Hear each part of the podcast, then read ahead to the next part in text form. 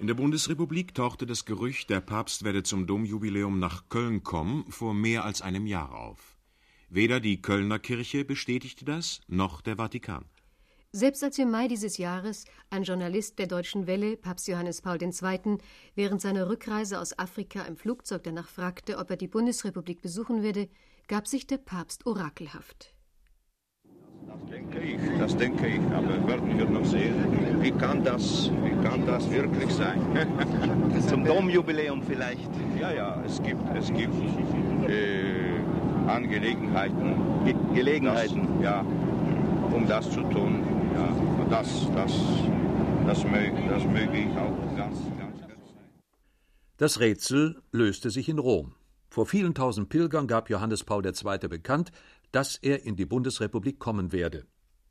Kardinal Josef Höffner, der Vorsitzende der Deutschen Bischofskonferenz. Am 10. August hat äh, der Papst selber gesagt, ich komme nach Deutschland, um die ganze deutsche Nation zu ehren die so eng verbunden ist mit der Geschichte der Kirche und so tief verwurzelt ist in der christlichen Tradition. Ich möchte in besonderer Weise die Brüder und Schwestern im Glauben stärken, hatte der Papst gesagt. Dankbaren Herzens möchte ich die Bischöfe und die Gläubigen in Deutschland in ihrem pastoralen Einsatz im Geist des Zweiten Vatikanischen Konzils innerhalb ihrer Gemeinschaften und in ihrer großzügigen Solidarität und Hilfsbereitschaft zugunsten bedürftiger Kirchen in aller Welt ermutigen. Ich lade die gesamte Kirche ein, mit ihrem Gebet an dieser neuen Pilgerreise teilzunehmen. Sein Pilgerprogramm in Kürze.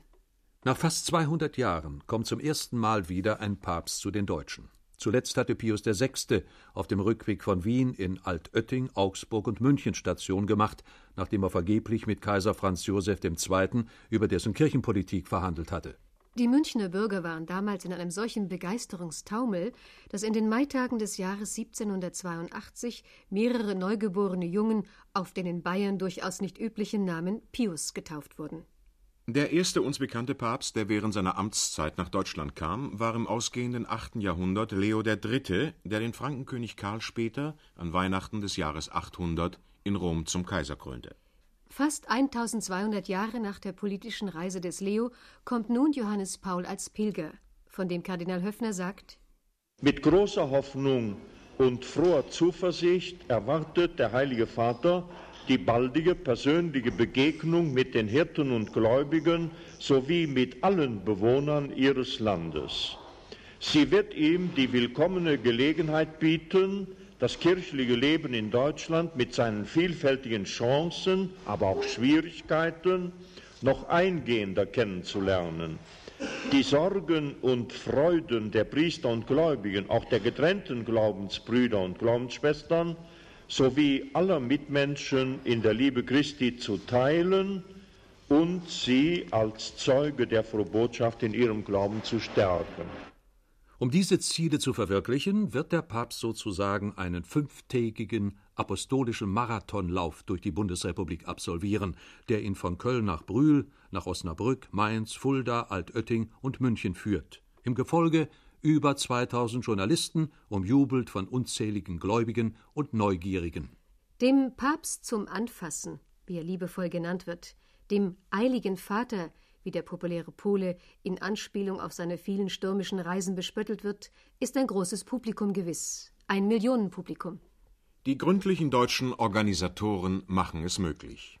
Generalvikar Feldhoff, bei dem wesentlich die Planungen für den Kölner Teil des Oberhirtenbesuchs liegen, sagt es sind innerhalb der Papstreise drei ganz große Gelände gewählt worden für Großgottesdienste, die Theresienwiese in München, der Fluchplatz Mainz-Finden und der Butzweiler Hof in Köln. Man hat damit im Wesentlichen die Ballungsräume erfasst, in denen die meisten Menschen in der Bundesrepublik dicht gedrängt wohnen. Unsere Devise für die Auswahl und Herrichtung des Platzes war die, dass wir wirklich den Satz sagen können, wer zum Butzweiler Hof kommen will, wer mit dem Papst die Messe feiern will, der kann kommen. Zum Anfassen wird da nicht viel Zeit bleiben. Die fünf Besuchstage des Papstes sind bis auf die Minute verplant. Und wer Johannes Paul aus der Nähe sehen will, der muss schon ganz früh aufstehen, um einen guten Platz zu ergattern. Wer den Rummel auf den Straßen allerdings scheut, der kann vor dem Fernsehen 30 Stunden live dabei sein. Wenn alles klappt. Der Gedanke daran, dass die unsichere Novemberwetter nicht mitspielen oder der spontane Papst aus dem engmaschigen Protokoll ausbrechen könnte, um wie in Polen oder anderswo etwa mit der Masse zu singen, bringt die Organisatoren jetzt schon um ihren Schlaf. Die Reiseziele hat Johannes Paul mitbestimmt. Kardinal Höffner erläutert Zunächst äh, wurden vom Papst selber einige Akzente gesetzt, nämlich er sagte, ich möchte gern die deutschen Bischöfe am Grab des Bonifatius in Fulda treffen. Dort war er auch bei uns in der Bischofskonferenz vor zwei Jahren. Zweitens hat er gesagt, äh, ich möchte auch äh, zusammen mit den Gläubigen der Gottesmutter meine Zuneigung zeigen. Das ist doch wohl am größten Wallfahrtsort am besten möglich in Altötting. Ich möchte nach Köln kommen zu Albert dem Großen, dem großen Wissenschaftler, und da liegt es nahe, dass er hinzufügte, bei der Gelegenheit möchte ich gern ein Wort sagen, Kirche und Wissenschaft. Dass er dann äh, gerade in unserem Land äh, die Diaspora auch kennenlernen möchte, also Osnabrück, ist auch naheliegend. Er hat aber von Anfang an, auch mir persönlich in allen Gesprächen, die ich mit ihm geführt habe, gesagt, gerade in diesem Jahr der Augsburger Konfession, ähm, will ich eine Begegnung, bitte ich um eine Begegnung mit den äh, getrennten Christen. Ich will auch dazu ein Wort sagen. Es wäre ein Politikum, wenn der aus Polen stammende höchste katholische Würdenträger am 15. November bei seiner Ankunft auf dem Köln-Bonner Flughafen mit einem nicht nur symbolischen Kuss den deutschen Boden weihen würde. Das Protokoll der Bundesregierung schließt den Bodenkuss jedenfalls nicht aus und hat dafür auf dem Flughafen auch einen Quadratmeter reserviert. Die Stätten, die der Heilige Vater in der Bundesrepublik besuchen wird, haben vor allem kirchengeschichtliche Bedeutung. Für Köln sagt Erzbischof Kardinal Höffner Er wollte vor allem deswegen zu uns kommen, weil am 15. November der 700. Jahrestag Alberts des Großen begangen wird. Er wird in Köln außer dem Dom noch zwei Kirchen besuchen, nämlich St. Andreas wo das Grab Alberts des Großen ist.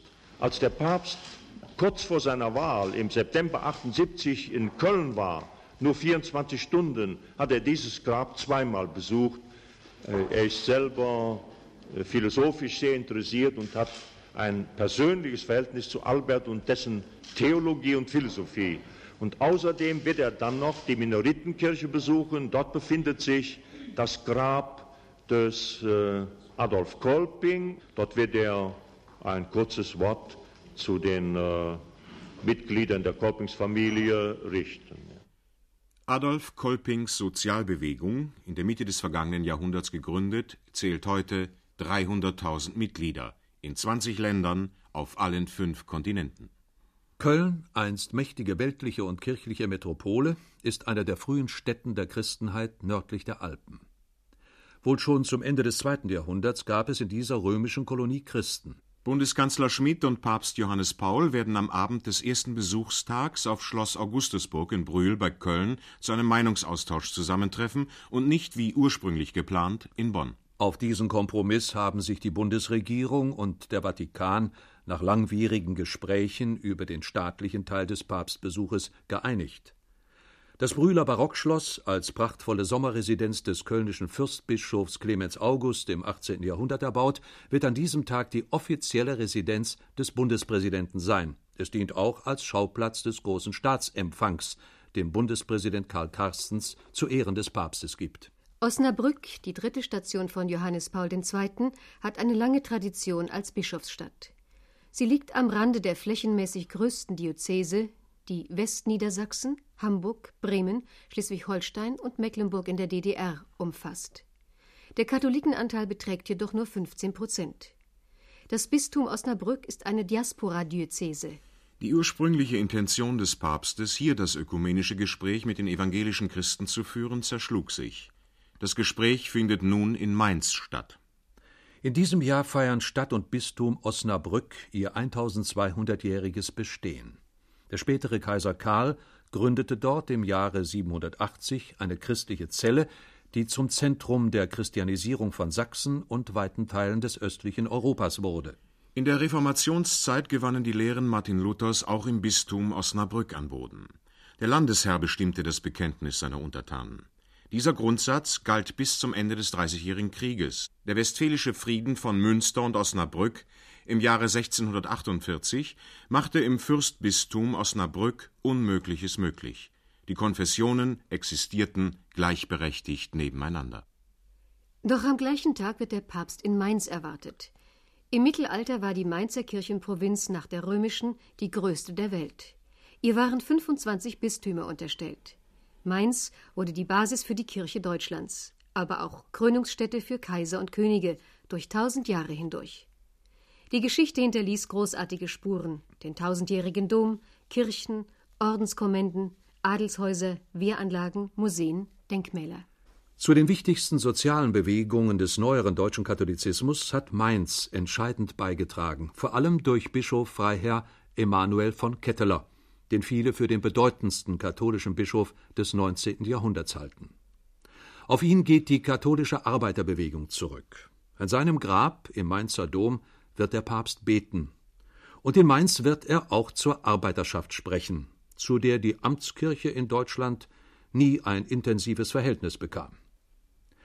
Mainz ist der Ort, an dem der Pole Wojtyła mit etwa 6000 polnischen Landsleuten zusammentreffen will.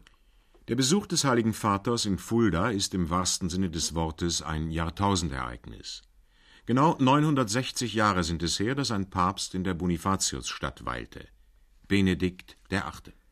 Der Weg der Geschichte führt zu Winfried Bonifatius, dem Apostel der Deutschen, dem großen Gestalter des abendländischen Christentums.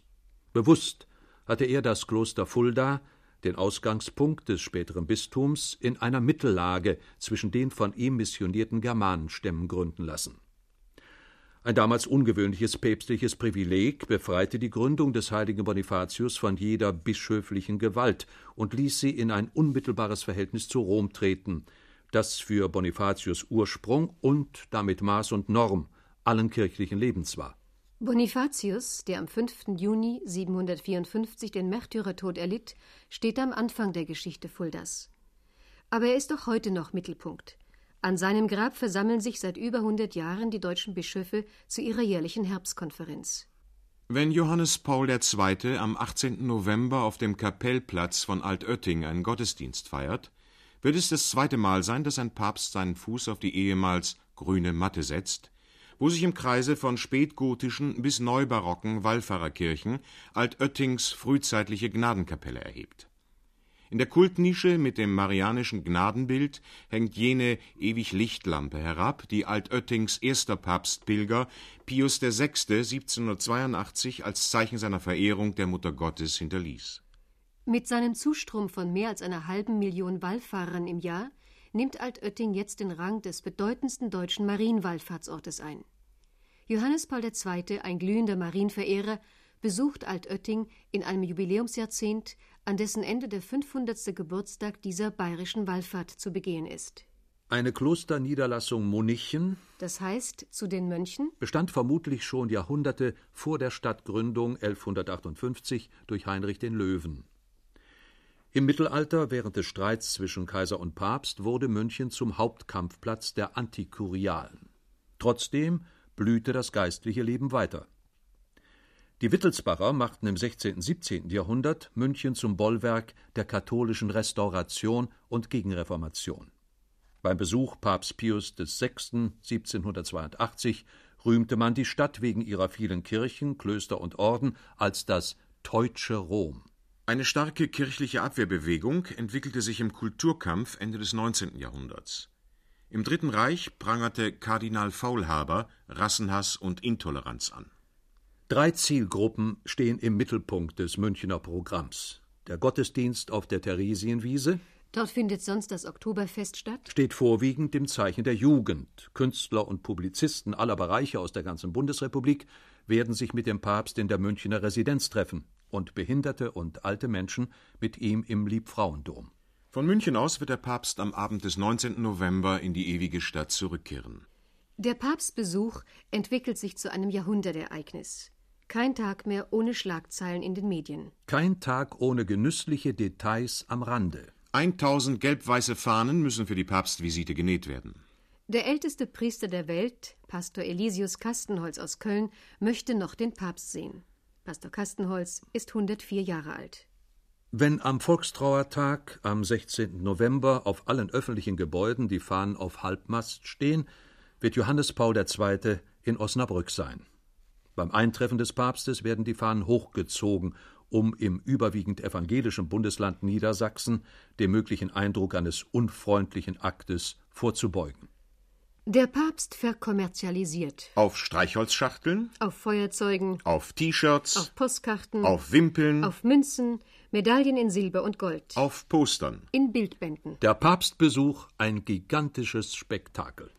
Wie gigantisch? Das machen Sprecher des riesigen Planungsstabes für die acht Stunden Papstbesuch in Köln am Rettungsdienst und den Verkehrsproblemen deutlich. Neben dem normalen Rettungsdienst, der an dem Tage verstärkt wird, werden hier in Köln nochmal circa 100 Rettungsfahrzeuge zusammengezogen und eingesetzt, sodass wir auch für größere Dinge, die wir nicht ansprechen möchten, vorbereitet sind. Es bestehen im Bereich des Putzweiler Hofs Möglichkeiten, etwa 5100 Busse unterzubringen. Ich muss Ihnen hier deutlich sagen, dass die Wahrscheinlichkeit, dass man mit einem Pkw in die Nähe des Veranstaltungsorts fahren kann, gleich null sein wird. Zu den existenziellen Problemen der Kirchen und Menschen in der Dritten Welt, denen sich der Papst in Lateinamerika und Afrika gegenüber sah, machen sich die hiesigen Probleme vergleichsweise bescheiden aus. Es sind mehr innerkirchliche Schwierigkeiten, bei denen der Hirte seiner auseinanderdriftenden Herde wieder den rechten Weg weisen will. Der Papst kommt zur reichsten Kirche der Welt, die von ihrem Kirchensteuerreichtum und auch darüber hinaus redlich abgibt. Materielle Sorgen hat sie kaum. Es gibt doch keine kirchlichen Rebellionen, wie sie etwa immer wieder im liberalen Holland aufflackern. Der in Glaubens- und Normenfragen konservative Papst, mit dem höchst ausgeprägten Sinn für Volksnähe, hat im Übrigen in der Bundesrepublik an den wichtigen kirchlichen Schaltstellen Stellvertreter, die sich in voller Einheit mit der bewahrenden Autorität seines Hirtenamtes sehen. Der Papst kommt in ein Land, in dem die Katholiken nicht in der überwiegenden Mehrzahl sind. Es gibt etwa gleich viele evangelische und katholische Christen in der Bundesrepublik. Knappe 30 Prozent der 26,8 Millionen Katholiken praktizieren ihren Glauben noch, gehen also nahezu regelmäßig zu den sonntäglichen Gottesdiensten. Mehr und mehr ziehen jedoch lautlos aus der Kirche aus. Die große Abkehr geschieht bei den Jugendlichen. Viele von ihnen haben das Gefühl, dass die Kirche auf ihre Fragen nach dem Sinn des Lebens mit Geboten und Verboten antwortet, mit Normen und Glaubenssätzen, die sie nicht nachvollziehen können. Der Papst kommt in ein Land, in dem viele Katholiken mit der grundsätzlichen Marschrichtung der römischen Kirche nicht einverstanden sind. Etwa was die Rolle der Frau angeht, die stockenden Laisierungsverfahren für verheiratete Priester, die vehement geführte katholische Diskussion um die Abtreibung, die Wiederverheiratung Geschiedener, die Neuorientierung der Kirche auf die Verehrung der Gottesmutter Maria hin.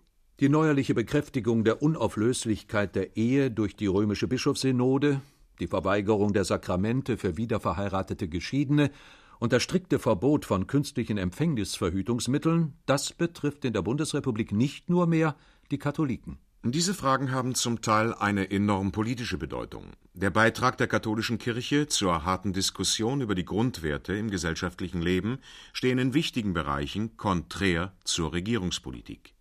Die Kirche hat sich in den Sog politischer Auseinandersetzungen begeben. Der Papst kommt in das Land, von dem die Kirchenspaltung ausging.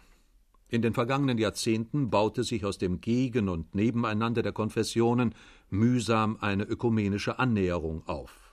Der Prozess ist inzwischen in den oberen Etagen der Kirchenleitungen ins Stocken geraten. Nicht zuletzt deswegen, weil die Kirchen an den unverzichtbaren Positionen angelangt sind. Weitere ökumenische Entscheidungen gingen an ihre Substanz. Die vom Papst gewünschte ökumenische Begegnung wurde im Vorfeld seines Besuches erheblich belastet. Zunächst wandte sich die evangelische Kirche gegen eine Art einstündiges Höflichkeitstreffen. Sie wollte ein ökumenisches Sachgespräch. Das ließ sich regeln. Dann aber kam es zu einem heftigen Eklat.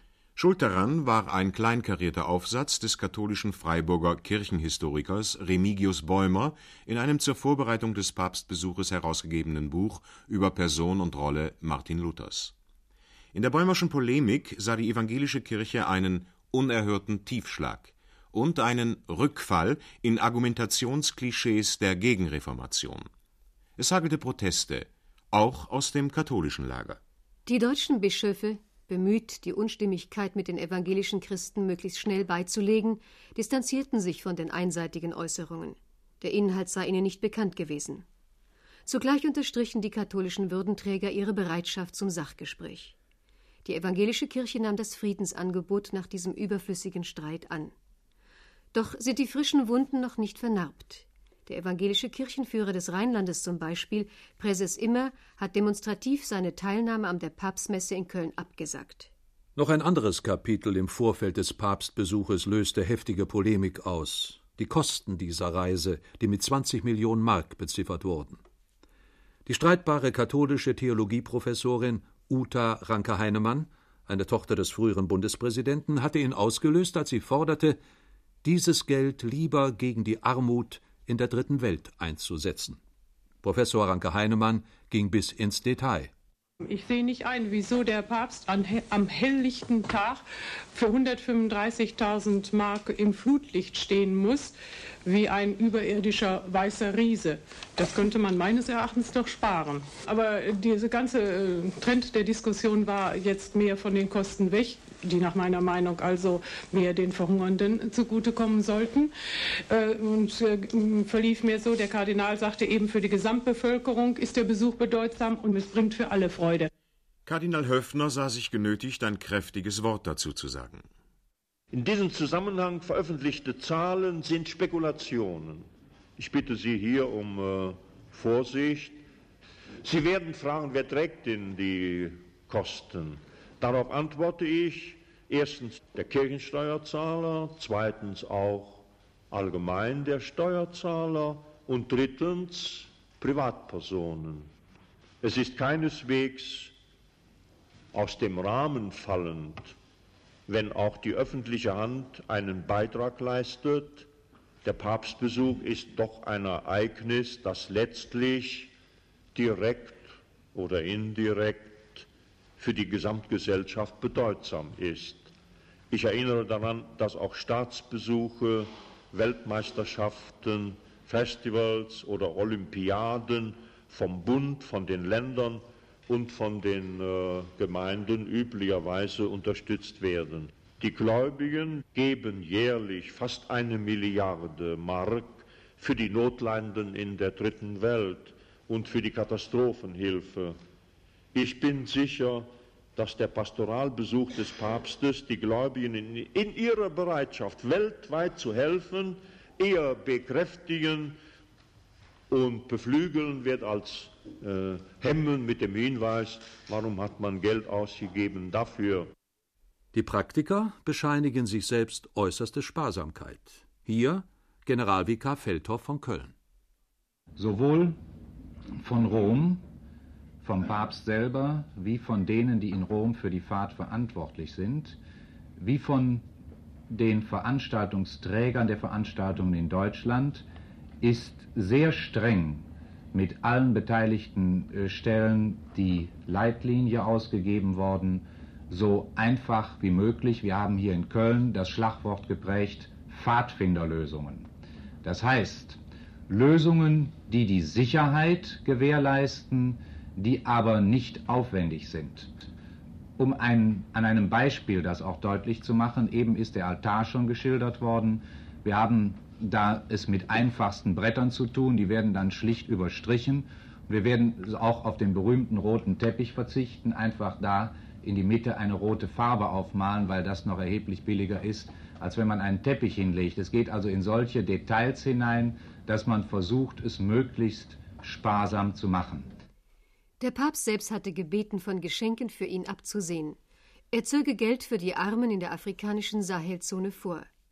Für dieses Anliegen wird in allen katholischen Kirchen eine Kollekte durchgeführt.